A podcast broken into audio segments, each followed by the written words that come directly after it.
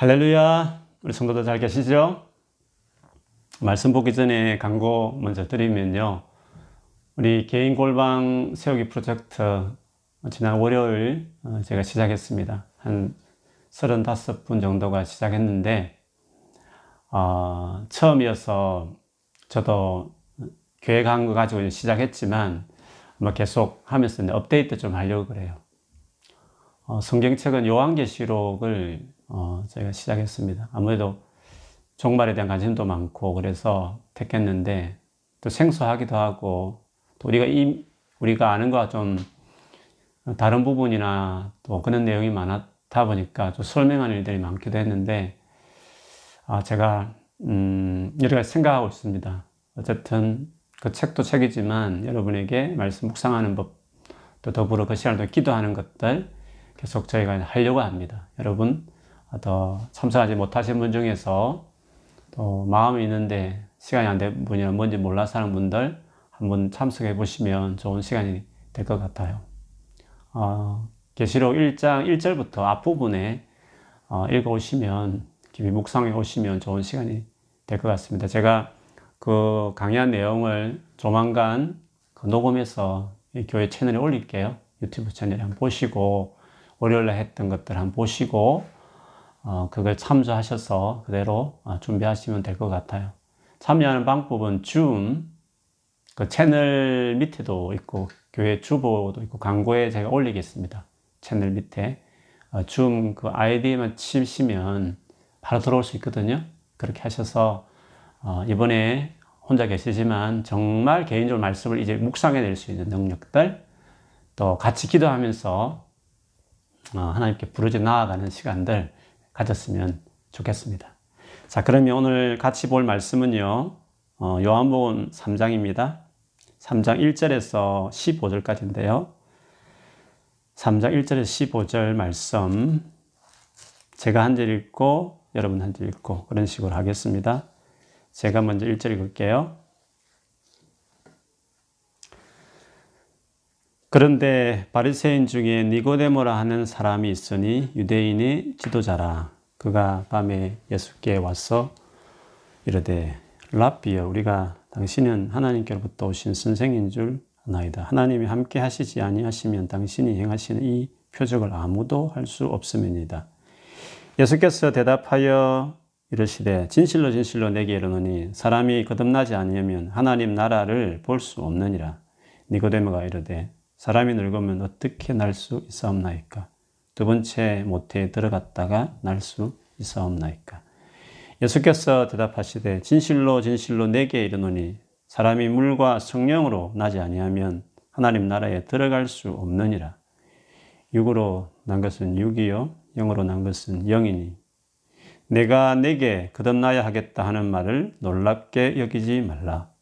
바람이 위로 불 때 불매 내가 그 소리는 들어도 어디서 왔어 어디로 가는지 알지 못하나니 성령으로 난 사람도 다 그러하니라. 니고데모가 대답하여 이르되 어찌 그러한 일이 있을 수 있나이까? 예수께서 그에게 대답하여 이르시되 너는 이스라엘의 선생으로서 이러한 것들을 알지 못하느냐? 진실로 진실로 내게 이르노니 우리는 아는 것을 말하고 본 것을 정언하노라. 그러나 너희가 우리의 정언을 받지 아니하도다. 내가 땅의 일을 말하여도 너희가 믿지 아니하거든. 하물며 하늘의 일을 말하면 어떻게 믿겠느냐? 하늘에서 내려온 자, 곧 인자 외에는 하늘에 올라간 자가 없느니라.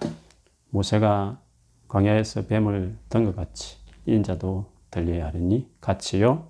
이는 그를 믿는 자마다 영생을 얻게 하려 하심이니라. 아멘. 아멘. 한번 자기 자신을 향해서 혹시 옆에 계신 분이 계시면 그분에게도 축복하겠습니다. 예수님만으로 충분합니다. 예수님만으로 충분합니다. 영어로 한번 해볼까요? Christ is all. Christ is all. 네. 음, 여러분, 살다 보면 참 내가 변화되었으면 좋겠다. 나는 왜 이것밖에 안 되나? 하면서 내가 정말 달라지고 싶은 그런 마음이 많이 있잖아요. 특별히 어떤 상황에 특별한 좀 힘든 상황, 어, 평소와 다른 어떤 일들이나 상황을 만났을 때 너무 자기 자신을 볼 때에 옛날에 몰랐던 자기의 부족한 모습을 볼 때 하면서 변화되었으면 좋겠다는 마음이 들게 하고 언제나 그렇지만 우리가 힘든 인간관계 또 만나게 되고 그 가운데 힘들어하는 시간을 보낼 때에도 참 내가 좀 이렇게밖에 안 되나 라는 변화가 되고 싶은 마음이 들 때가 있습니다. 여러분 이번 한 주간에 혹시 그런 자기 자신을 돌아보면서 이렇게 다운되고 힘들한 그런 시간을 보낸 분이 혹시 없으십니까? 어떻게 하면 우리가 새로워질 수 있을까? 어떻게 하면 정말 나라는 존재가 달라질 수 있을까? 하는 부분들을 놓고 같이 한번 보고 싶습니다. 오늘 본문에 보면 평생에 진짜 하나님의 그 율법의 말씀, 그걸 지켜가면서 바르게 되려는, 어렵게 되려고 애썼던 한 분이 오늘 예수님을 밤에 찾아왔습니다. 나이가 아마 지긋이 든 것 같아요. 늙은 사람 이렇게 표현하는 걸 그 문구 보면 본인이 아마 늙어서 그랬던 것 같아요. 그렇게 나이가 지긋이 될 정도로. 그리고 예수님은 그때 30대 초였으니까 그 젊은 뭔가 정말 하나님의 사랑같이 보이는 그 사람에게 그날 저녁에도 밤에도 사람의 눈을 피해서 찾아와서 묻고 싶을 만큼 진지하게 자기 삶을 바로 세우고 싶은 그런 진심을 가진 한 사람이 오늘 본문에 등장해요. 그 사람은 우리가 알고 있는 니고데모라는 사람이었습니다. 그 사람이 어떤 사람인가? 1절에 보면 바리새인이라고 했습니다. 바리새인이라 하면 그 하나님의 말씀을 정말 연구하고 나름대로 지키려고 애썼던 사람 그 어떤 정파가 있었습니다. 그리고 유대인의 지도자라. 이 유대인의 지도자라는 것은 당시에 이스라엘 땅의 최고 권력 기관이었던 사내들인 공회를 말합니다. 거기에 회원이었습니다. 그렇게 본다면 이 사람은 세상적으로 정말 유대인 중에 유대인, 대표적인 유대인이라고 말할 수 있습니다. 뿐만 아니라 자기 동료 사내들인 공회원이나 또 바리세파와 다르게 이 니고데모는 예수님에 대해서 아주 긍정적인 태도와 관심을 보이고 있습니다. 랍비라고 하면서 당신은 하나님께로 온 랍비다 라고 말 하나님이 함께하지 않으면 어떻게 그런 많은 기적을 행할 수 있겠냐고 그래서 정말 예수님에게 대해서 이렇게 호의를 가지고 관심을 가진 그런 분이셨죠.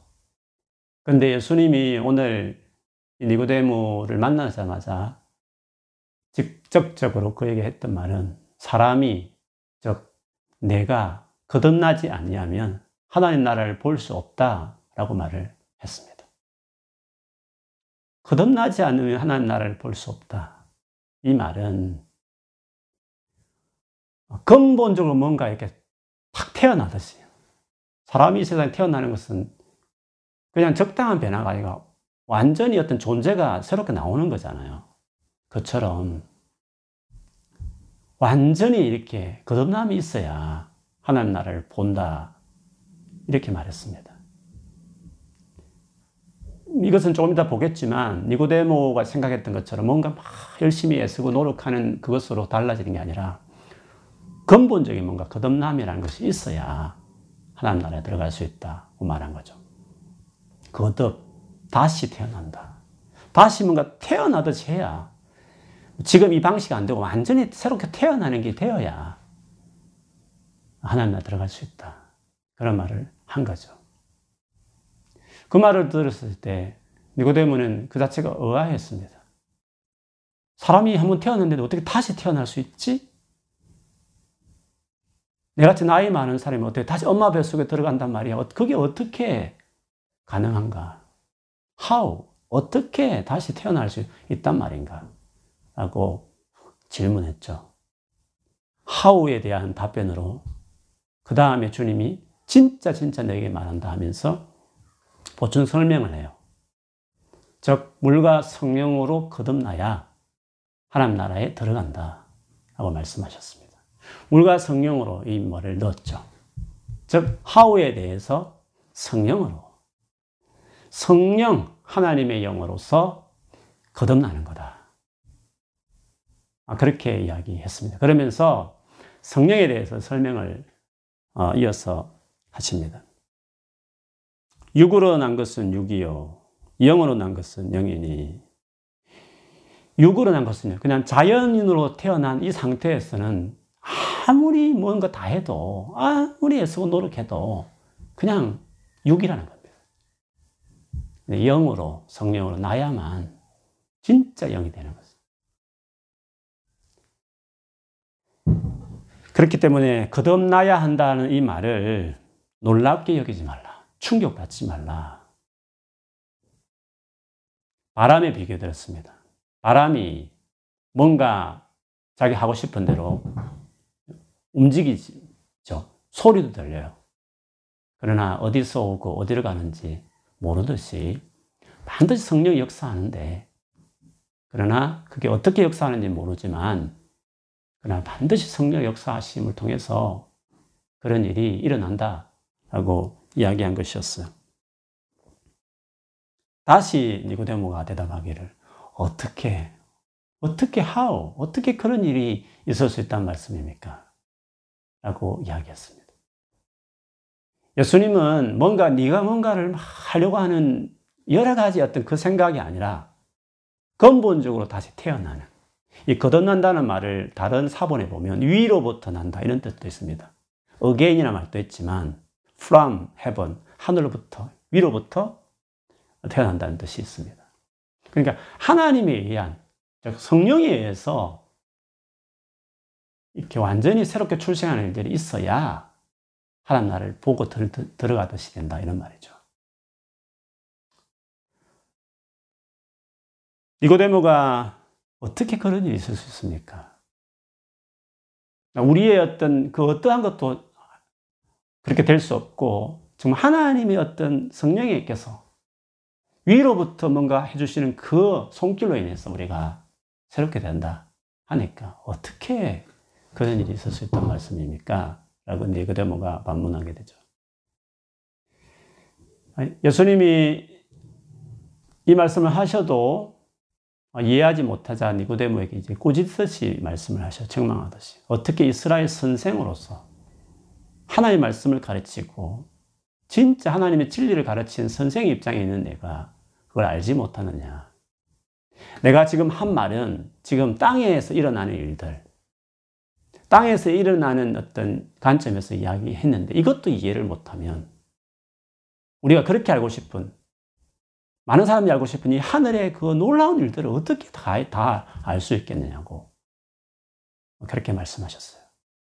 그러면서 너희의 문제가 있다. 즉 니고데모 같은 니고데모는 뭐 요한복음이란 책 전체의 기록 목적이기도 하지만 유대교 유대인의 중에서도 대표 중의 대표죠. 모델 중의 모델이죠. 그러나 너희들도 아무리 그렇게 해도 노력을 한다 해서 어, 하나님 나라에 갈 수 없다는 거죠. 그런다고 해서 변화된다는 게 아니죠. 근본적으로 거듭나야 하나님부터 다시 태어나는 뭔가가 있어야 되는 거지. 육은 육이라는 거죠. 아무리 노력해도 그냥 그, 그것이 그 노력이 아무래도 그냥 뭐 조금 변화될지 모르지만 근본적인 것이 필요하다. 그거를 너희들 알아야 된다. 주님이 그 말씀을 하신 거였죠. 니고데모는 그걸 이해할 수 없다는 거죠. 그리고 자기가 지금까지 해왔던 삶의 어떤 생각, 신념하고는 또 자기 믿어왔던 그거하고는 너무 다른 거죠. 그래서 예수님이 이제 책망을 하셨는데 그러면서 예수님이 그들의 문제를 지적하셨어요. 너희들의 문제가 뭔지를 지적하셨어요. 여러분 이것은 우리가 좀 주의해서 볼 필요가 있는데요. 그것은 다르게 말하면 해결책이에요. 너희들이 그렇게 하지 않기 때문이다 하시면서 말을 했는데 그걸 하면 되는데 안 한다는 거죠. 그게 뭔지를 예수님 말씀 뒤에 보면 이렇습니다. 11절 12절을 보면 진실을 진실로 내게 이르는 우리는 아는 것을 말하고 본 것을 정언하노라. 그러나 너희가 우리의 정언을 받지 아니하는도다. 내가 땅 일을 말하여도 너희가 믿지 아니하거든. 하물며 하늘 일을 말하면 너희가 믿겠느냐. 정언을 받지 않는다? 땅 일을 말해도 믿지 않으면서 어떻게 하늘의 것을 됩니까? 믿지 않는다. 이런 말을 하셨어요.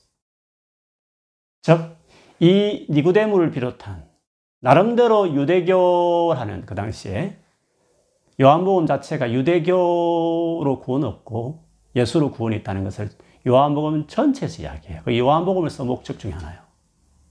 그래서 니고데모는 이제 유대교의 대표자죠.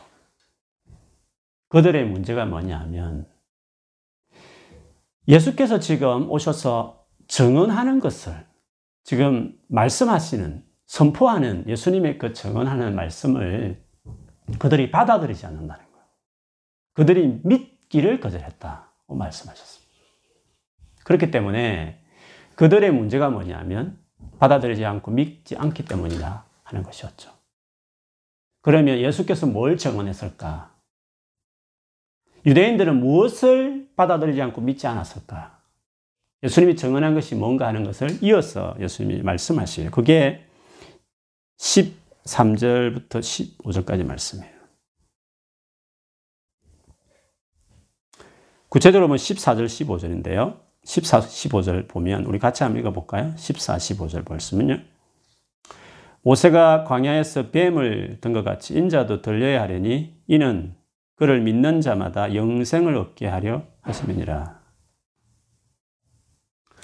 모세가 광야에서 뱀을 들었다.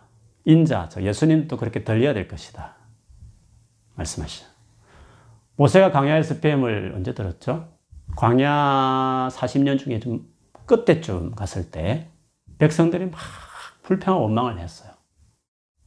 그때 하나님께서 독사, 불뱀으로 일컬어졌는데 그 불뱀이 그 이스라엘 백성 가운데 들어와서 많은 사람이 몰려서 죽어가고 있었죠.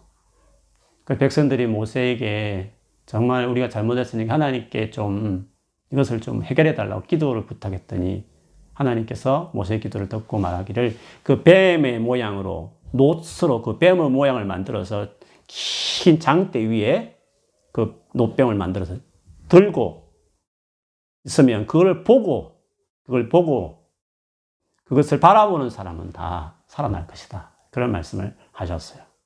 그 장대를 높이 들었더니 그 노뱀을 보고 보았던 사람들은 다 살아남았죠. 마치 그것처럼 예수께서 머지않아 십자가에 나무에 높이 매달려서 돌아가시게 될 텐데 그 예수를 바라보고 믿으면 구원을 받는다.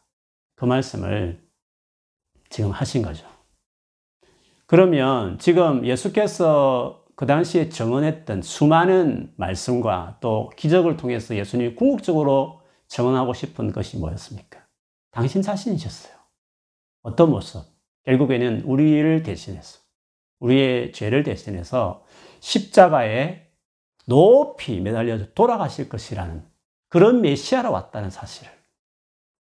너희를 위한 온이 메시아를 받아들이라고. 그거를 예수님이 세계 내내 정언했죠. 그래서 15절에 보면 이는 그를 믿는 자마다 영생을 얻게 하려 하심이니라.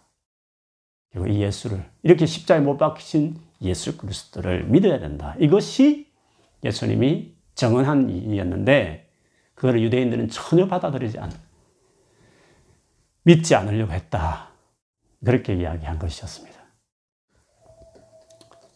여러분, 여기서 우리가 중요한 것이 앞부분에는 성령으로 뭔가 확 사람들이 거듭나서 하나님 나라 간다고 말했는데 뒷부분에 가서는 예수님을 정언하고 십자가 못 박히고 그 예수님을 믿어야 된다는 의미로 뒤에 가서 이 거듭남과 성령으로 거듭난다는 것과 예수를 믿는다는 것은 어떤 의미가 있을까요?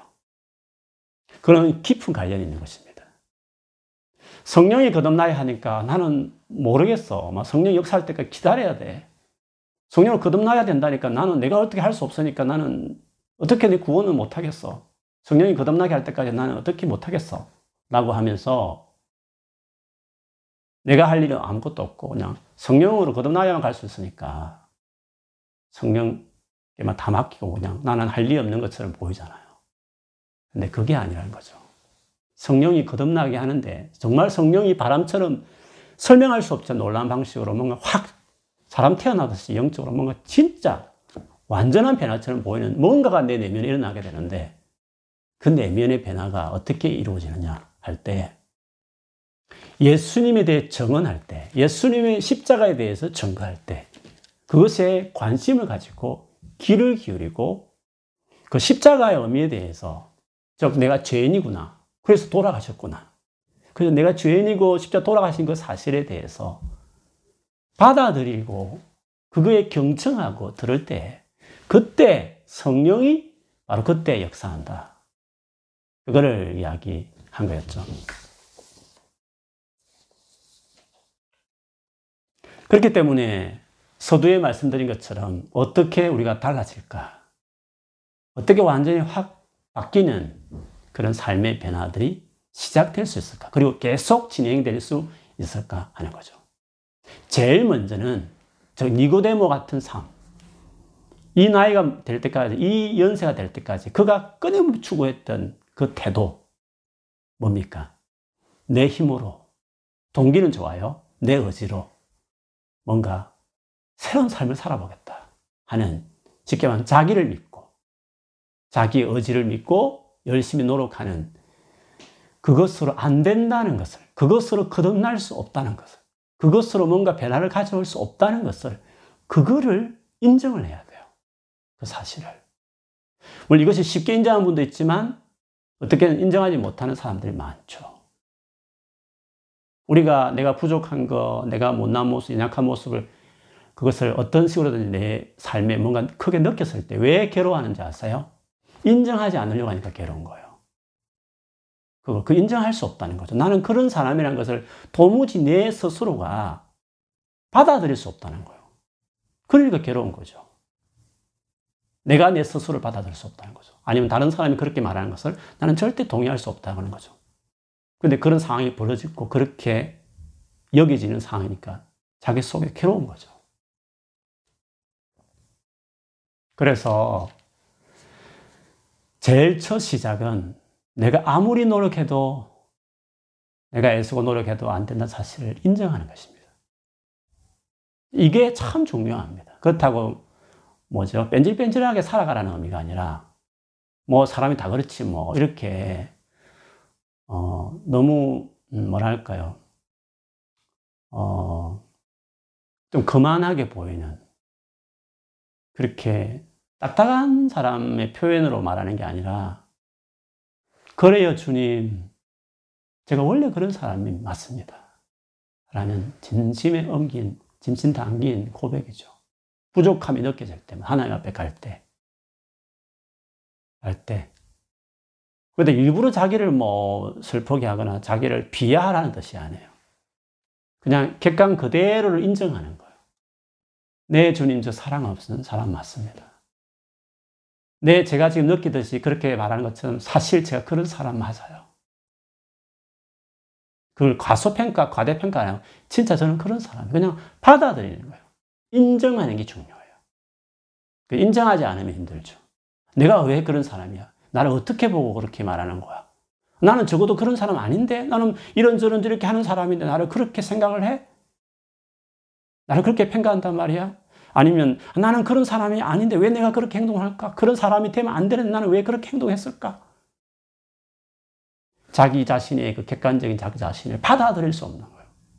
그 속에 자기가 너무 괴로운 거죠. 교만한 거죠. 전적으로 죄인이고 타락하고 무능하다라는 하는 하나님의 증거.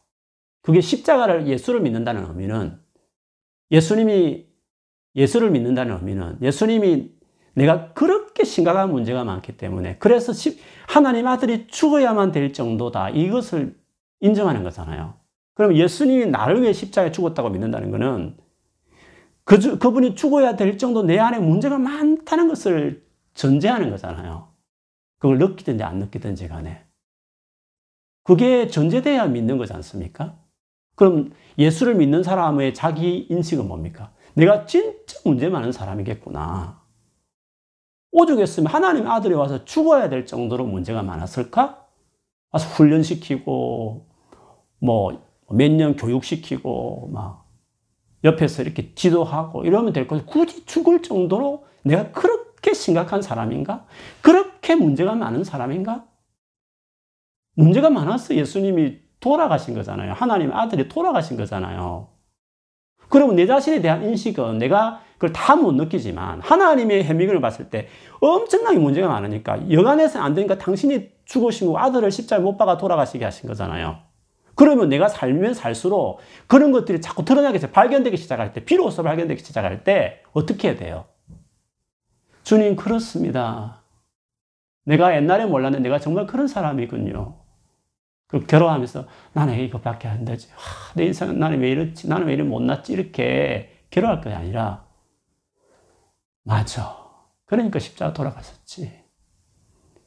연약과 부족을 볼 때에 겸손하게 받아들고 인정하고 주님 앞에 터 엎드리고 정말 그래서 그렇구나라고 동의하면서 더 십자가 가까워지고 그 은혜를 더 가까워져야지. 나는 왜 그랬을까? 나는 그런 사람이 아닌데. 나는 왜 사람 앞에 그런 존재밖에 안 보여질까? 나는 왜 그렇게 행동하지 못할까? 나의 마음은 왜 이렇게, 이렇게 자기를 인정하지 않으려니까 자꾸 변명하고 싶은 마음이 가득 차 있으니까 자기 진짜 모습은 너무 못난데 자기가 지금 바라는 자기상 남들에게 그렇지 않다라고 말하고 싶은 이미지하고 싶은 자기 모습은 그렇지 않으니까 그 두 사이 갭 속에 있는 갭이 크만고 괴로운 것이죠. 인정하는 겁니다. 인정. 죄를 지었을 때, 내 부족을 볼 때마다 겸손. 주님, 맞습니다. 주님, 정말 제가 그런 사람입니다. 정말 주님, 제가 그런 사람입니다. 주님, 정말 주님이 필요합니다. 그래 주님 돌아가신 거 아닙니까? 그래서 제가 주님 필요한 거 아닙니까? 하듯이 인정하는 그러면 자기 연약함과 죄, 이 모든 부분들을 그것부터 시작돼요. 근데 그걸 시작하지 않는 거죠. 그걸 절대 인정하지 않겠다는 거죠. 회개함이지만 인정하지 않고 있어요. 그걸 스스로 수긍하고 받아들이지 않는 거죠. 사단은요, 끊임없이 정죄해요. 주변 사람들도 내가 인식하지 못한데 남들이 막 지적하잖아요. 그럼 기분 나쁠 수 있는 거잖아요. 그런데 자기 자신을 계속 진짜 아는 사람들은 사단이 정리할 때, 맞아. 나 그런 사람이야. 그런 사람 맞아. 사람이 그렇게 말할 때, 예, 저 그런 사람 맞습니다. 말을 꼭 하라는 게 아니라, 그렇게 수긍함으로, 그것에 너무 중간석에서 막 자기를 변호하고 싶은 수많은 논리를 만들어내는 그 지긋지긋하고 피곤한 그 생각들을 하지 말라는 거예요. 그것도 일부러 뭐 자기를 자학하라는 의미가 아니라, 한번 생각을 해봐요. 저 그런 사람 맞습니다. 사실을 받아들인 한 가지만으로 엄청난 많은 마음의 갈등들을 내려놓을 수 있어요. 예수를 믿는 게 뭘까? 그 말은 예수님이 십자가를 못 박아 죽어야 될 만큼 내가 죄인이라는 말이잖아요. 내가 문제가 많다는 것을 스스로 고백하면서 믿는 것이잖아요. 그래서 그 예수님의 십자가 필요하다고 믿는 것이잖아요. 아, 믿으면 지옥 가니까 천장 티켓 탔듯이 그냥 믿는다 이렇게 말하는 겁니까? 그런 건 아니잖아요. 진짜 내가 문제 많아서 예수님 돌아가신 거잖아요. 그럼 문제 많다는 것을 내가 발견하는 것 때문에 괴로워해야 되나요? 내 스스로 발견하든 주변에 그렇게 나를 부족, 부족함을 지적하든지 상황 속에서 내가 느낄 때 그걸 괴로워하고 앉아있어 될까요? 원래 그런 사람이잖아요. 그러니까 예수님 오셔서 훈련처럼 교관처럼 훈련시키고 한 것이 아니라 당신 십자가 돌아가신 거잖아요. 우리 살아가면서 수없는 드러나는 내, 내 안에 드러나는 이 수많은 죄악과 허물과 부족함과 내 스스로가 내가 싫을 만큼 내 자신을 변변치 못하며 드러날 때마다 계속 그렇게 괴로워하면서 있어야 되겠습니까? 인정해야 되지 않습니까? 그게 예수를 믿는 거잖아요. 그걸 인정해 예수님이 십자 돌아가신 것도 그래서 돌아가셨다는 것을 진짜 믿는 거잖아요. 교리가 아니라 지식이 아니라 진짜 마음으로 믿게 되는 것이잖아요. 그래서 그런 일이 보일 때마다 인정하지 않으면 힘든 거예요. 그걸 전혀 모르고 살아가는 사람이 더 문제지만 살다 보면 진짜 자기 모습이 보이기 시작하잖아요. 근데 인정하지 않으면 또 괴로운 시간을 보내요. 너무 다운되면서 삶을, 삶을 살아요. 그러면 또 자기를 막 일으키려고 그래요. 자기 노력하려고 그래요. 니고데모처럼. 그렇지 않아요. 노력하는 걸 멈춰야 돼요. 뭔가. 내가 뭔가 하겠다는 그걸 자체를 멈춰버려야 돼요. 그 노력하겠다는 것 자체가 예수님 십자 돌아가지 마세요. 죽을 필요 없어요. 내가 계속 뭔가 계속 하면 돼요. 이런 말이잖아요. 내가 노력해서 될 것 같으면 예수님 왜 하나님 아들이 죽어요? 그 귀하신 분이 왜 오셔서 그렇게 고통을 당하셔요? 내가 노력하면 될 문제면 돌아가실 이유가 없는 거잖아요. 근데 돌아가신 이유가 뭐예요? 노력해서 안 되니까 그런 거잖아요. 노력할 필요가 없어요. 노력할 필요가 없다니까요. 내 힘으로 뭔가를 하겠다는 거. 안 될 때, 그걸 괴로워할 필요가 없다는 것이에요. 그러면 뭐 하지? 그냥 이 부정한 모습으로 그냥 계속 살아야 되는가? 인정하고, 맞아. 나는 그 부족한 사람이 하면서 계속 그냥 그렇게 그냥 이 모습, 약한 모습 쭉 그냥 그렇게 늘어져서 살아야 된다. 이 말입니까? 그 말은 아니죠. 그 예수님의 조치를 받아들이는 거예요. 그 예수님으로 인하여 받아들이는 노력을 하란 말이에요. 받아들이는 노력. 그 예수께 가는 노력을 하란 말이에요. 계속 그분이 오셔서 십자가의 은혜가 현재 내 삶에 계속 미치도록 계속 어플리케이션 되도록 그 노력을 하란 말이에요. 의지하는 노력을 하란 말이에요. 믿는 노력을 하라. 믿는다 이 말이에요. 우리는 믿음에서 믿음으로 누가 의인이 되느냐? 믿어서 의인이 되지만 실제로 의롭게 되는 것도 믿음으로 믿는다는 게 뭡니까? 의지하는 거예요. 그분은 의지함으로 되는 거예요. 근데 이 단순한 원리인데요. 그것이 받아들이기 참 힘들어요. 교회 다니면서도 그게 잘 안 되는 사람 됐어요. 예수님은 그냥 이론이에요. 지금 말한 것처럼. 실제 이렇게 믿는다는 의미가 이런 의미라는 것을 잘 몰라요. 실제 들어가 보면 그냥 천국 가고 싶어서 예수를 믿어. 교회 다니니까, 교회 다녀왔으니까 어릴 때부터 예수 믿는다 생각해요. 근데 살아간 내용을 보면 자기 힘으로 살아요. 그리고 자기 부족이 느껴지면 막 그걸 싫어해요. 그리고 그렇게 말한 걸 막 괴로워해요. 그 믿음의 실제가 자기 삶에 없는 거예요. 예수를 안 믿는 거예요. 예수를 믿는다는 것은 지금 하는 것은 죄인임을 고백하는 거예요. 그 부족함을 인정하는 것을 이야기해요. 근데 그게 잘 안 되는 거죠. 여전히 내가 뭔가를 내 힘으로 막 해야 된다. 그렇게 하도록 도와주는 뭔가를 뭐 내 힘으로 의지를 해 가지고 뭔가 하는 그것들을 계속적으로 의지하는 거죠. 그래서 이 의미를 고린도전서 1장 22절 24절 이렇게 말했어요. 유대인은 표적을 구하고 헬라인은 지혜를 찾으나 우리는 십자에 못 박힌 그리스도를 전하니 유대인에게는 끓이는 것이요 이방인에게는 미련한 것이로되 오직 부르심을 받은 자들에게는 유대인이나 헬라인이나 그리스도는 하나님의 능력이요 하나님의 지혜니라. 헬라인들이 게 뭐라고요? 지혜입니다. 지혜. 뭔가 지혜가 있으면 더 많은 어떤 좋은 뭔가 어드바이스나 지침들을 알게 되면 자기 삶이 잘 되고 훨씬 더 풍성하게 될 것이라고 그렇게 믿고 있는 거죠. 우리 싫어하면 뭐죠? 유튜버 페북에 돌아다니는 자기 개발이에요. 스티븐 잡스가 성공하는 비결 쫙쫙쫙쫙. 누구가 어떻게 했다 쫙쫙쫙쫙. 아, 그래. 지혜. 헬라인들 추구했던 그 당시의 지혜가 뭡니까? 세상을 살아가는 그 놀라운 정말 행복하게 살아갈 수 있는, 행복하게 살아갈 수 있는 많은 방식들, 방법들에 대한 거. 그게 다 지혜지 않습니까? 뭔가 그 지혜를 얻으면, 그 지혜를 가지고 그대로 살면 된다는 거죠. 예수 믿으면서 그런 생각 하지 않을까요, 여러분? 아직도 내가 나 자신에 대해서 뭔가 의지의 힘을 갖고 지혜를 뭔가 좋은 교훈을 얻으면 그게 전혀 필요 없다는 말을 제가 하는 게 아니에요.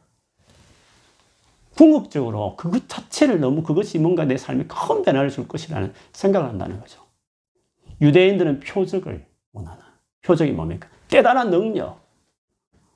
와, 내가 뭔가 더 강한 능력을 가지게 되면 그래서 그거를 막 아직도 자기가 뭔가 그게 없다는 거죠. 있으면 될것 같다고 생각하는 거죠.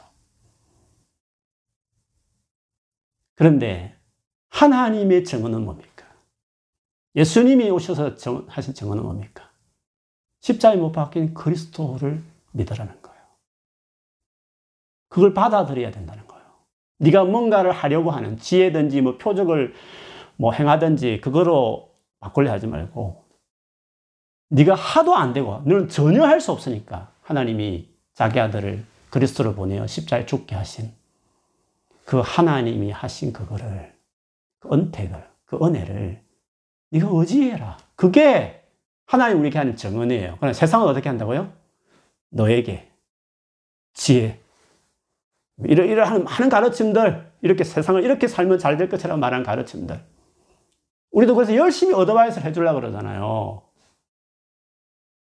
우리 리더들이 뭔가 저를 비롯해서 우리 선배들이 뭔가 후배들에게 막 뭘, 어떤 인생에 큰 문제를 안고 있는 사람들에게 뭔가 그걸 막 해주려고 그러잖아요. 아니면 뭔가 막 능력을 가지면 될 것처럼 이야기를 하잖아요. 삶의 일반적 원리는 통할 수 있는 일이지만, 그러나 많은 경우에 인생의 궁극적인 정말 딜레마 문제는 그런 것으로 해결되는 게 아니에요. 십자에 못 박히신 그리스도를 그거를 집요하게 전해야 돼요.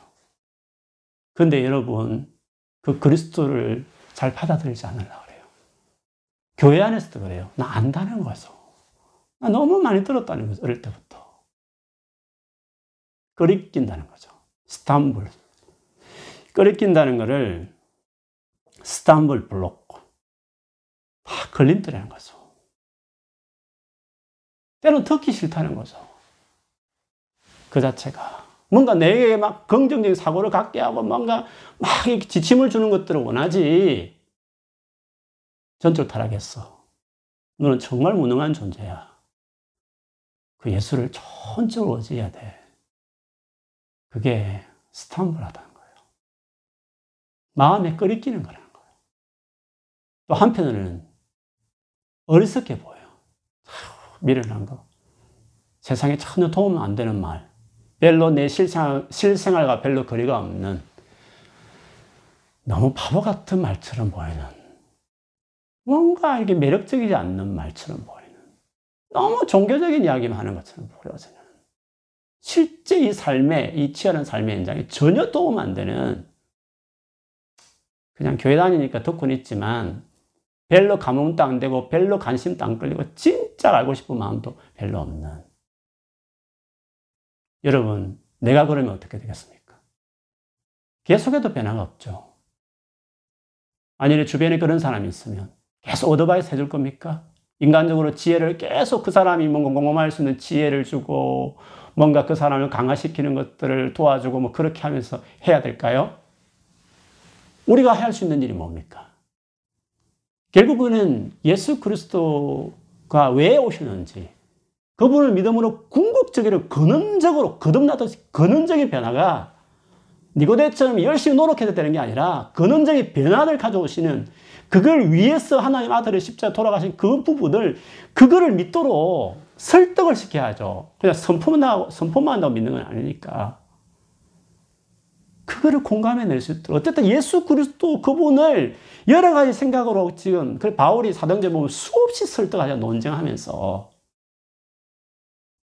그분밖에 답이 없으니까. 하나님 아들이 죽었으셨으니까. 그 죽음이 엄청난 것이니까. 관심 없으니까, 관심 없다 해서 그 사람들이 관심 있는 헬라의 지혜와 유대인들의 표적을 계속 비율을 맞추겠다고요? 열심히 해보세요. 인생이 바뀌는지. 그 사람이 정말 도와주는 게 뭔지. 그 사람들이 끓이끼고 미련하게 생각해도 예수 그리스도를 전해야 되는 거예요.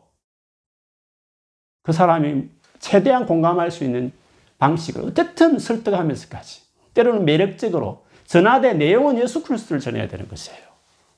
왜? 그것만이 지금 그렇게 힘들어하는 그가 일어날 수 있는 유일한 길이니까.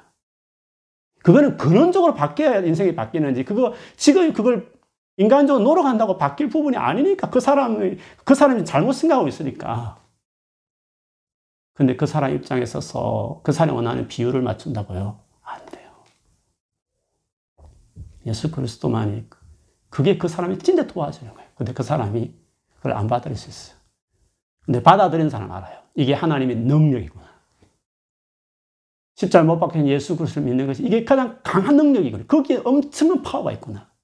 여기 엄청난 삶을 해석해낼 수 있는 지혜가 거기에 있구나. 구원받은 사람에는 그게 십자가에 못 박힌 그리스도가 하나님 능력과 지혜라는 것을 알게 돼요. 그러나 그걸 받아들이지 않은 사람들은 여전히 십자가 못 박힌 예수 그리스도는 미련하게 보는 다 안다는 거죠. 그리고 뭘 신경 써요? 그거는 그냥 치고 막 일상적 일상적인 뭔가 열심히 뭔가 그것이 있었으면 뭔가 그런 지혜가 있었으면 그런 능력이 있었으면 하고 계속 산다는 거죠.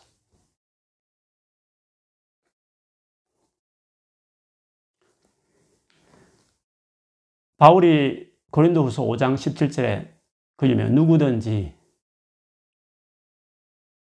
누구든지 그리스도 안에 있으면 새로운 피조물이라. 새로운 피조물이라 이 말은 거듭남이라는 예수님의 그 문구를 바울식으로 표현하면 거듭 새로운 피조물이에요. 새로 지어진다 이 뜻이죠. 새로 태어난다 이 말이거든요. 어떻게 해요? 그리스도 안에 있어야 태어나는. 그리스도 안에서만 변화되는 거예요. 진정한 변화는 그리스도 안에서 가능한 거예요. 그것도 일부 사람이 아니에요. 노력과 의지에 막, 맡기면 다 스티븐 잡스처럼 다 훌륭한 사람도 성공하는 게 아니에요. 상위 1%는 다 되는 게 아니에요. 의지로 한다는 것은 다 되는 것이 아니에요.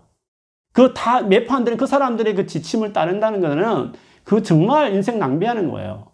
그런데 누구든지 가능한 게 있어요. 우리의 의지를, 의지를 부추기는, 의지에 뭔가 중심을 두고 변화를 일으키는 그 방식이 아니니까.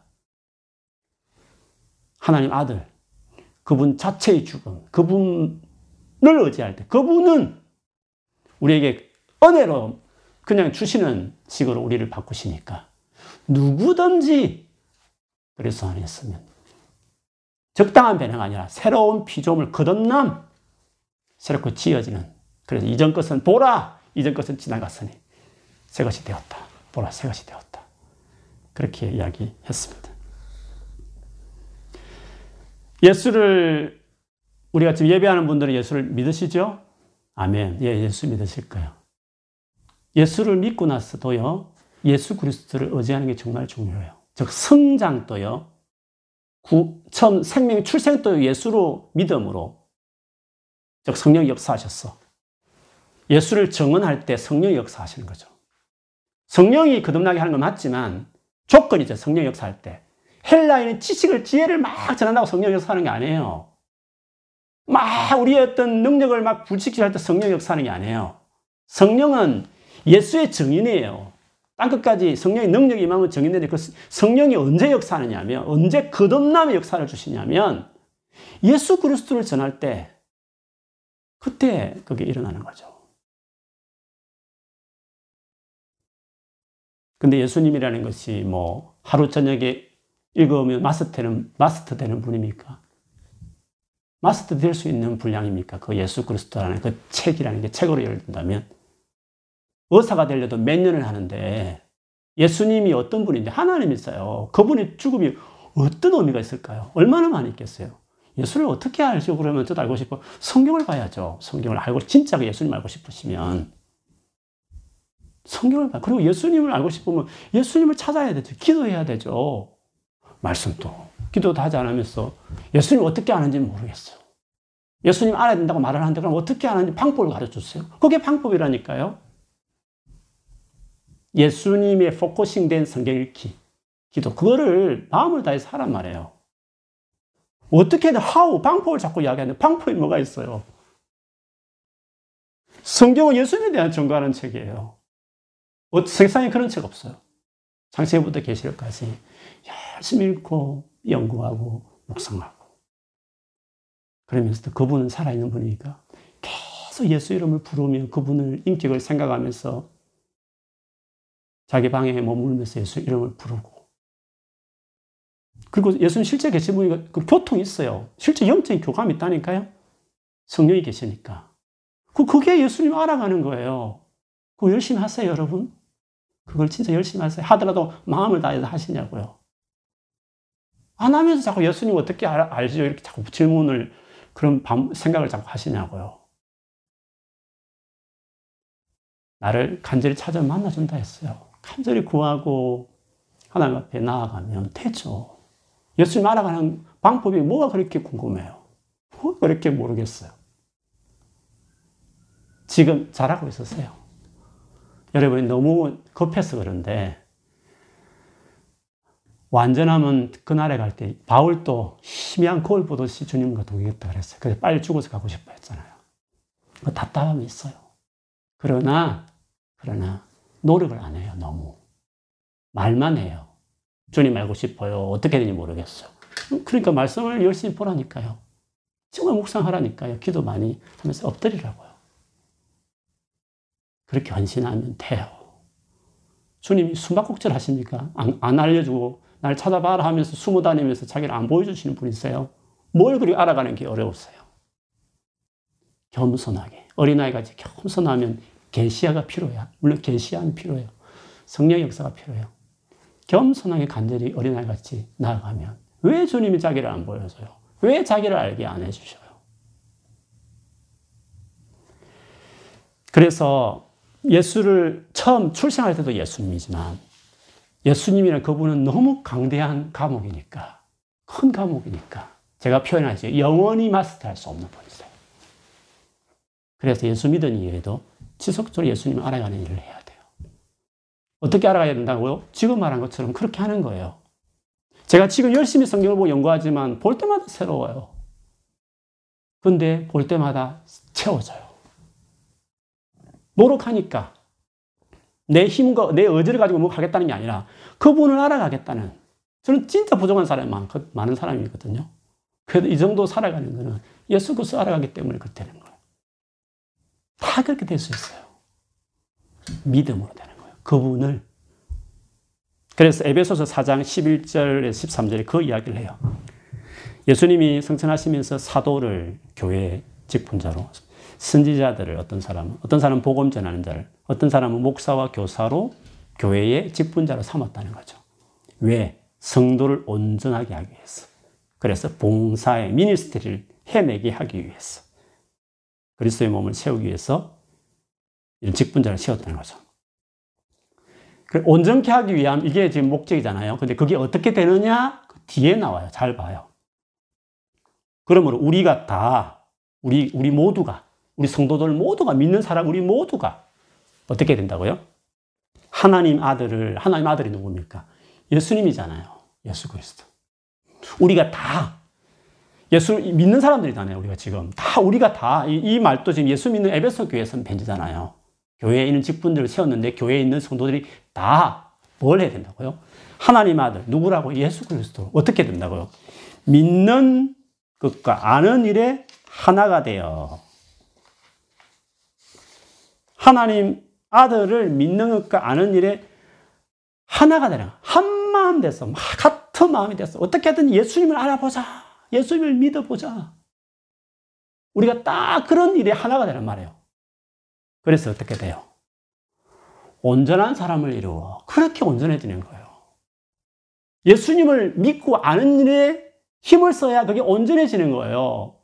예수 믿고 나서도 왜 사람이 바뀌지 않고 어떻게 바뀌느냐 했을 때 하나님 아들을 믿고 아는 일에 하나가 되어서 다 같이 예를 써야 되는 거예요. 예수 믿으면서 교회 와가지고 헬라인들의 지혜 같은 거, 그런 지혜를 막 나누고 세상은 이렇게 돌아가는 이야기들, 뭐 어떤 이야기들, 어떻게 살아야 된다든지, 요즘 세상 이렇게 살아야 된다. 그런 헬라인들 지혜를 공유해요. 그리고 막 표적, 대단한 것들, 이것들, 그 모여서 그 안에 성령을 역사했을까요? 그게 온전케 되는 변화가 일어날 수 있을까요? 안 돼요. 교회만의 특징이 뭐예요?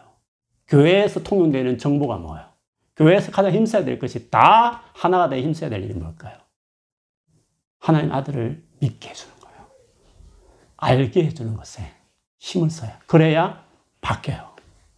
근원적인 바뀐 출발도 제때지만 그 위에 온전하게 되는 것도 출생도 예수 그리스도, 온전하게 자라가는 성장 과정도 예수 그리스도와 관련되어 있다는 거예요. 그래서 그리스도의 장성한 분량이 충만한 데까지 이른다. 그리스도처럼 그리스도 같은 그런 그 분량까지 이르게 되는 일이 그렇게 된다고 이야기했습니다. 그런데도 우리가 예수 믿고 나서 그렇게 집중하지 못할 때가 많아요. 네가 저 가해를 따놓은 하나님처럼 될 것이라는 그 사단의 말을 계속 들어요. 그 말이 뭐냐? 네가 될 수 있다는 거죠. 네가 네가 스스로 하나님 될 수 있다는 거. 사단은 지금도 동일하게 그렇게 말해요. 세상 이 세상에 돌아가는 모든 지혜들을 다 네가 열심히 뭔가 이렇게 하면 된다는 것을 이야기해요. 막상 성경 읽는 묵상을 제쳐버리고 기도를 제쳐버리면 무슨 소리만 들려요? 세상의 소리와 사단의 소리만 들려요. 그게 뭐죠? 네가 열심히 해라 이 말이죠. 그러면 그렇게 되면 예수와 멀어지는 것이에요. 예수님과. 예수 믿어도 예수님과 멀어질 수 있는 그래서 멀어지는 거예요. 그러니까 예수를 믿어도 교회를 나온다 치더라도 자기 삶이 너무 어려운 거예요. 예수 믿는 그 풍성함을 자기 삶 안에 자기 것으로 경험하지 못하는 거. 그 이유가 뭐죠? 진짜 중심이, 그 중심 핵심이 예수가 멀어지고 있는 것이에요. 멀어져서 신약에 많은 서신이 나온 거예요. 모든 서신은 다 예수님과 멀어지는 어떤 여러 가지 이유 때문에 다 서신을 썼어요. 대표적인 서신이 골로세스잖아요. 다 들어가 있어요, 골로세. 예수님과 멀어지는 모든 게 다 들어있어요, 골로세스에. 바울이 이렇게 말했어요. 골로새서 1장 21절 23절에 보면 전에 악한 행실로 멀리 떠나 마음으로 원수되었던 너희를 이제는 그의 육체의 죽음으로 말미암아 화목하게 하사. 그렇죠. 우리가 멀어져 있었어요. 악한 행실로. 그러니까 원수되어 있었어요. 근데 예수께서 그 육체, 당시 오셔 죽으심으로 말미암아 하나님과 화목하게 되었어요. 그래서 어떻게 돼요? 너희를 거룩하고 험없고 책망할 것이 없는 자로 그 앞에, 그가 누굽니까? 하나님 앞에 세우고자 하셨. 어떻게 거룩해지고 어떻게 험없이 된다고요? 예수 그 십자가의 죽음으로 가능해지는 거예요. 계속 반복하는 거잖아요. 왜? 지금 이 예수와 멀어지고 있거든, 골로새 교인들이. 그 당시에도 여러 가지 막 헷갈리게 하는 세상의 소리가 그 당시에도 많았어요. 근데 교인들이 그 이야기를 들었다니까요. 그래서 바울이 그 서신을 썼어요. 다시 강조한 게 뭐죠? 다시 예수 그리스도 강조한 거예요. 골로새서에서. 골로새서뿐만 아니에요. 히브리서, 로마서, 에베소서, 갈라디아서 다 그래요. 고린도전서, 마테오, 마가, 누가, 요한 다 그래. 요한계시록도 다 마찬가지예요. 핍박이든지 거짓 가르침이든지 분쟁이든지 다 멀어지게 할 이유 교회마다 다 있었어요. 다시 예수 그리스도를 강조했다니까요. 예수 믿어도 다시 강조했다니까요. 뒤에 가보세요. 이렇게 완전한 자로 것 없는 자로 세우고자 하셨단 말이죠. 그런데 이게 어떻게 가능하다고요? 만일, if, 어떻게 해야 되는 거예요? 너희가 믿음에 거하고 터 위에 굳게 서서 너희 들은 바 복음의 소망에 흔들리지 아니하면 그리하리라. 영어로 보면 더 재미. If you continue in your faith, established and firm, not moved from the hope hold out in the gospel. Continue. Established, firm. 절대 move하지 말라는 거죠. 가스펠 복음 안에서. continue 계속 해야 돼요. 그래야 바뀌는 거예요. 계속 성장이 가능해지는 거죠. 그래서 바울은 이걸, 이걸 너무 잘 알았기 때문에 그 1장 끝에 가보면 이런 말을 했어요. 그가 뭘 힘썼는지. 자기뿐만 아니라 결국 사람들을, 성도들에게 뭘 힘썼는지, 내가 맡겨진 영혼들에게 뭘 열심히 했는지를 그 개인의 사명자라는 고백이 나와요. 우리가 그를 전파하여, 그는 누구냐? 앞에 보면 예수님을 말해요. 예수 그리스도 말해요. 예수를 전파하여 각 사람을 권하고 모든 지혜로 각 사람을 가르치면 각 사람을 그리스도 안에서 완전한 사람으로 세우려 함이니 이것을 위해서 나도 내 속에서 능력으로 역사하시는 이 성령이죠. 성령이 역사해야 돼요. 맞아요. 거듭남이 성령의 역사예요. 그런데 성령이 역사하는데 그 성령이 역사할 때 어떤 식으로 해 역사한다고요? 글을 전파해야 되는 거예요. 글을 전파. 글을 전파하기 위해서 여러 가지 말 권하고 때로는 위로하고 격려하고 도닥거리는 것도 필요해요. 그 다음에 가까이 지혜로 그를 설득하기 위해서 여러 가지 변증하기 위해서 여러 가지 말들 결국에는 예수 그리스도를 전파하는 데 있는 것이에요. 왜 예수밖에 답이 없으니까. 예수 믿어 구원받아 이렇게 단순하게 말할 수 없는 부분이니까 그렇게 안 받아들이는 사람들이 너무 많으니까 너무 잘못된 생각들이 많으니까 그래서 1년, 2년 그 셀 모임하면서 끊임없이 예수님을 알게 하기 위해서 노력하는 거죠. 포커스는. 그거를 위해서 우리가 있는 것이에요. 예수 먼저 믿는 사람들은. 예수 그리스도만이 온전하게 해요. 거듭나는 것도 온전하게 되는 것도 그래요. 그러므로 여러분 진짜 너무 많이 들어온 예수 그리스도를 아직도 진짜 예수 그리스도를 믿는 의미에서 그 믿음이 내게 있나? 자기 믿음을 왜냐하면 그런 도로 뭔가 예수 믿는 그 삶이 전혀 내 삶에 이상하게 그 내 마음에 다가오지 않는다. 전혀 내 삶과 거리가 멀다고 하면 아예 출생을 안 해서 그래요. 출생 안한 사람에게 출생한 사람에 가능한 생명의 역사를 모방을 할 수 없잖아요. 아무리 말해도 그는 모방이 될 수 없는 거거든요. 그리스도의 삶이라는 것은 출생 자체가 안 되면 아예 모방이 안 돼요. 그런 사람들에게는 딱 진단 보면서 우리가 뭐 영적 상태를 다 모르지만 아무리 봐도 예수를 안 믿는 것 같아. 안 믿으니까 저 믿는 사람들이 가능한 저 말들을 이해를 못하고 앉아있는 것 같아. 자꾸 변론하고 딴소리 하고 이상한 논리를 펴고 이런 사람들 있잖아요. 듣다 보면. 아, 이 예수를 안 믿는가 보다. 그러니까 전혀 지금 한, 전혀 이해가 안 되는 거죠. 그 사람들이 계속 무슨 이야기 해야 되죠? Christian life를 말하는 게 아니라 크리, 크리스찬이 되는 것이 무엇인지의 목표를 두고 그 사람에게 이야기를 하기 시작해야 돼요. 근데 예수를 믿었어요. 근데 삶이 어렵다. 그러면 그가 예수님 외에 딴 데 지금 멀어져가 딴 데 지금 지금 뭔가 중요한 focusing을 가지고 있단 말이죠. 그 사람들에게는 이미 믿은 그 예수께 돌아가도록 바울이 수많은 서신을 쓰듯이 그 작업을 해줘야 돼요. 믿는, 믿지 않는 사람이든지 믿는 사람들이 간에 처음부터 마지막까지 예수 그리스도를 전하는 거예요. 저는 예수 그리스도를 전하는 일에 생명인 라고 주신 목사예요. 우리는 우리 모두도 마찬가지. 저는 교회라는 기관에서 일하지만 여러분은 열방을 세상을 향해서 그 일을 위해서 부름받은 거예요.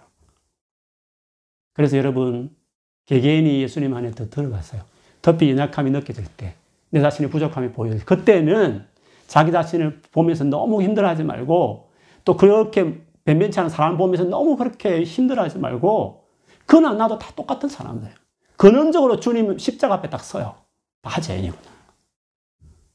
정말 예수님 필요하구나. 저도 예수님 필요하고 나도 필요하구나. 그래서 다 덮고 용서하고 그렇게 시작해야 돼요. 주변에 너무 힘들어하는 사람 어떻게 도와주지? 예수님을 전해야 되는데 이만 가지고 권하고 위로하고 각가지 지혜로 말해서 예수를 나아가게 하고 믿었지만 예수가 초점이 흐르기 때문에 삶에 일어난 수많은 문제를 안고 있는 사람들에게 직접적으로 예수 때문에 이렇게 말을 할 수는 없지만 결국은 수많은 설득을 건면하면서 위로하면서 그래 우리 그래서 우리 예수님 가야지라고 결론 내릴 수 있을 때까지 그렇게 교제하는 거예요. 그렇게 하면 돼요. 우리가 하는 거 아닙니다. 내가 뭔가 할 것처럼 부담 가질 필요 없어요. 우리가 하는 일은 예수 그리스도께 사람을 그냥 데려가는 거. 그 예수님과 그가 이렇게 하도록 난 예수께 붙이는 거예요. 또 내가 하는 일은 예수께 가는 거죠. 예수 그리스도와 거듭남, 예수 그리스도와 완전히 변하는 밀접한 관련이 있는 것입니다. 삶의 변화, 여러 가지 내 자신이나 어떤 다른 사람이나 주변을 때문에 실망이 너무 커서 마음이 어려운 분들. 그 힘든 가운데 그 사람 생각하고 나를 생각하고 자꾸 그와 나라는 인간만 자꾸 focusing 하면 해결이 안 나와요. 더 마음 상하고 더 실망스럽고 더 이렇게 어려워지게 돼요. 해결책도 안 보여요. 언제 내가 바뀌고 언제 그 사람이 바뀔 때, 바뀌겠어요. 그때까지 참으려면 영원히 그런, 그런 일어나지 않을 거예요. 예수 그리스도. 답입니다. 그렇게 살아가기를 주의 이름으로 축원합니다. 아멘. 같이 기도하겠습니다. 우리 어, 예수 그리스도 그분을 더 의지하며 살겠다는 고백을 다시 하십시다. 그리고 진짜 계속 이렇게 말한다 해서 여러분이 또 안다고 생각하지 말고 진짜 예수 그리스도 아는 일에 믿는 일에 얼마나 헌신하는지 기도를 얼마나 하며 말씀을 얼마나 마음을 다해 보고 있는지를 그냥 보세요. 다시 해요. 그냥 단순한 성경 일독하자, 기도 많이 하자 이런 차원을 말하는 게 아니에요. 바리새인들도 다 많이 했어. 성경 달달달 외우고 기도 많이 했어요. 그런 차원을 말하는 게 아니에요. 예수께 focusing 있는 성경 읽기와 말 기도 생활을 하라 이 말이에요. 그걸 하세요. 그럼 돼요. 그렇게 하기를 기도하십시오. 그러지 못한 부분에 대해서 회개하고 내가 예수님께 초점 맞추지 않는 그 삶을 살았던 부분들 회개하면서 다시 이 시간, 지금 이 시간부터 주님 앞에 마음을 가지고 다시 나아가기를 마음 중심부터 간절하게 주님을 바라보는 마음으로 갈망하는 마음으로 나아가기를 고백하면서 지금 이 상부터 출발하는 겁니다, 여러분. 개인 골방에 이어져야 되는 것이에요. 같이 기도하겠습니다. 하나님 아버지, 그렇습니다. 우리 힘과 노력으로 아무것도 할 수 없습니다. 하나님, 아들이 십자가에 죽어야 될 만큼 우리의 존재는, 우리의 진짜 모습은 행편없는. 적당히 나쁘고, 적당히 악하고, 적당히 부자가 많고, 적당히 여러 가지 사는 상태가 아니라, 진짜 절망적인 많고, 진짜 정 떨어지고, 진짜 믿고, 진짜 악하고, 진짜 실망스러운 많고, 그것들 우리 자신도 상대도 다 가지고 있습니다. 하나님 아버지, 우리 안에 전혀 소망이 없는, 뭔가 가망이 전혀 없는, 그래서 그래도 괜찮은, 괜찮은 니고데모를 향해서도 근본적으로 거듭나야 되는 거지, 율법을 지킨다 되는 게 아니라고 하셨듯이, 저희 이 말씀 어, 명심하고 우리가 주님 앞에 정말 허물이 보일 때마다 부족이 보일 때마다 그거를 괴로워하지 말고 또 상대를 보면 정죄도 하지 말고 그 모든 걸 보면서도 그가 예수를 더 알았으면 내가 예수님을 더 알았으면 될 텐데. 이 마음으로 나도 너도 같이 죄인으로서 주 앞에 나아가자 이 마음으로 예수님 안에서 우리가 정말 설 수 있도록 주님 도와주십시오. 예수님 안에 우리의 생각들을 정리되게 하십시오. 주의 이번 한 주간에 또 계속적으로 우리 삶 안에 자기 부족함과 사람의 변변치 못하는 것 때문에 힘든 분들이 있습니까? 오늘 예배할 때 오늘 회복될지어다 주께서 새롭게 하시는 은혜를 베풀어 주십시오. 다 우리는 그런 사람이라는 것을 말씀해 주십시오. 그래서 내가 너를 위해서 그를 위해 죽었다고 말씀해 주십시오. 다 회복되게 해 주십시오. 주여 다 예수님 찾게 해 주십시오. 예수를 붙들을 수 있도록 주님 예수님을 전할 수 있도록 예수님께 더 가까이 나아갈 수 있도록 도와주는 자로서 서면 나도 바뀌고 너도 바뀌고 우리 모두가 나의 노력과 의지가 아니라 예수로 인하여 십자의 능력으로 내 안에 계신 그 예수의 영이신 성령의 능력으로 그 놀라운 삶이 된다는 것을 믿고 기대하는 마음으로 더 바뀌어야 될 부분이 있으면 더 인정하고 더 의지하고 남들이 부족한 부분 보일 때마다 그를 생각하면서 더 기도하면서 예수께 나가도록 구하고 건면하고 도와주는 일들을 하게 해서 우리 모두가 다 일에 하나가 되어서 온전한 사람, 그리스도같이 장성한 사람들 다 될 수 있도록 하나님께서 역사해 주시옵소서. 그리고 우리 교회를 위해서 한 번 더 기도하겠습니다. 아, 이번 상황에서 골방 세우기 하고 있는데요. 음, 잘 됐습니다. 잘 된 기회로 삼읍시다. 막 사람 만나고, 막 activity 하고, 막, 그 시간 많이 낭비했는데, 이번에 제대로 한번 그 좋으신 예수님 한번 만나는 기회로 삼으세요. 삼으세요. 그런 시간 가질 수 있도록 기도하십시다. 우리 교회가, 우리 성도들 모두가 그렇게 살아갈 수 있도록 어, 그런 은혜를 베풀어 주시고, 그리고 또 이 문제 때문에 또 힘들어하는 분들 많이 계시죠. 그분들을 위해서 하나님 불쌍히 여겨달라고 축복하면서 기도 같이 했습니다. 같이 한번 기도하겠습니다. 하나님 아버지, 정말 소망 되신 예수 그리스도. 지금 석 달 가까이 돼가고 있는데, 아직도 주님 앞에 나가지 않고, 아직도 기도와 말씀으로 주 앞에 서지 못한 모습이 있다면, 하나님이여 우리를 불쌍히 여겨주소. 아직도 석간에 되어 있지 않고, 아직도 자기가 얼마나 부족한지, 얼마나 예수님이 필요한지, 얼마나 예수님이 가능한지에 대해서, 아직도 사실을 믿지 않고, 진심을 그 마음에 받아들이지 않게, 여전히 내 자신을 믿고, 하지도 못한 나를 보면 한심스럽게 생각하고 실망하고, 그러면서도 하늘짓 않고, 계속 제자리 걸으며 머무는 모습들은 없습니까? 하나님 아버지, 불쌍히 여겨주십시오. 우리 사랑을 꾸미는 교회 모든 식구들의 은혜를 주시소. 예수님 안에 나아갈 수 있도록 되십시오. 예수님을 더 찾게 하여 주십시오. 개인에 있는 골방들, 주님을 상대하는, 주님을 묵상하고, 주님께 부르짖고 기도하고 머무는 그런 골방들을 다 가질 수 있도록, 이번에 견고하게 자기 인생에 세울 수 있는 모든 성도들이 될 수 있도록 하나님 축복해 주시기 원합니다. 우리 교회 성도들에게 은혜를 주십시오. 주여 우리를 도와주십시오. 이 시간 주의 영이 임재하여 주십시오. 성령님 기름 부어 주십시오. 주여 영광으로 드리워 주십시오. 각처마다 하나님께서 일하여 주십시오. 그래서 하나님께서 새롭게 해주시고 강건하게 해주셔서 우리 한 성도도 한 사람 한 사람이 주님 앞에 온전하게 세워지는 귀한 시간들 이번엔 다 가질 수 있도록 축복하여 주십시오. 성령님 임재하십시오. 예, 이 시간에 다 임재해 주십시오. 터치, 성령님 터치하십시오. 그리고 이후에도 방송을 보는 사람에게도 하나님 그런 터치가 임하게 해 주십시오. 하나님 임재해 주셔서 은혜 베풀어 주십시오. 기도 영이 살아날지어다. 성령의 꺼진 불이 다시 불타오를지어다. 성령의 불을 꺼진 모든 사람이 있던 꺼진 것 불들 다시 타오르게 해 주시기를 원합니다. 간구하게 해 주시고 말씀을 절구하는 마음이 임할지어다. 말씀을 사모하는 마음이 임할지어다. 갈급한 마음이 있을지어다. 하나님 그래서 정말 우리가 말씀과 기도로 충만한 삶을 살아가는 우리 모든 성도들 다 될 수 있도록 제가 더 될 수 있도록 하나님이여 우리에게 더 이런 은혜들을 주를 믿고 아는 일에 더 하나가 될 수 있는 교회가 될 수 있도록 축복하여 주시옵소서. 하나님 아버지 오늘도 예수 그리스도를 같이 나누었습니다.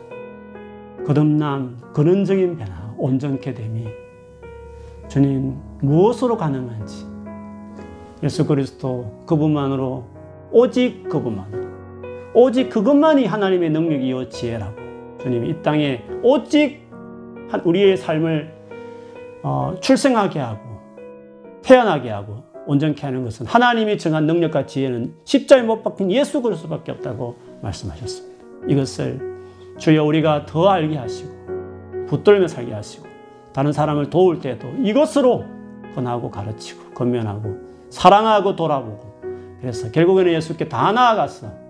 아무리 내가 건면하고 붙들고 설득하고 도와줘도 수없이 밥을 사주며 열심히 챙겨도 변하지 않는 것.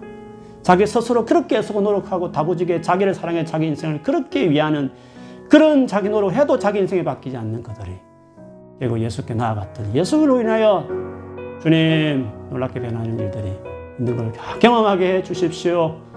Christ is all 예수님이 전부입니다. 예수님이 우리의 온 세상의 구주십니다. 이 예수님 전하고 살게 하시고 예수님 나아가면서 우리 매일매일 살아가는 우리 모두 믿음의 식구가 될 수 있도록 축복하여 주시옵소서.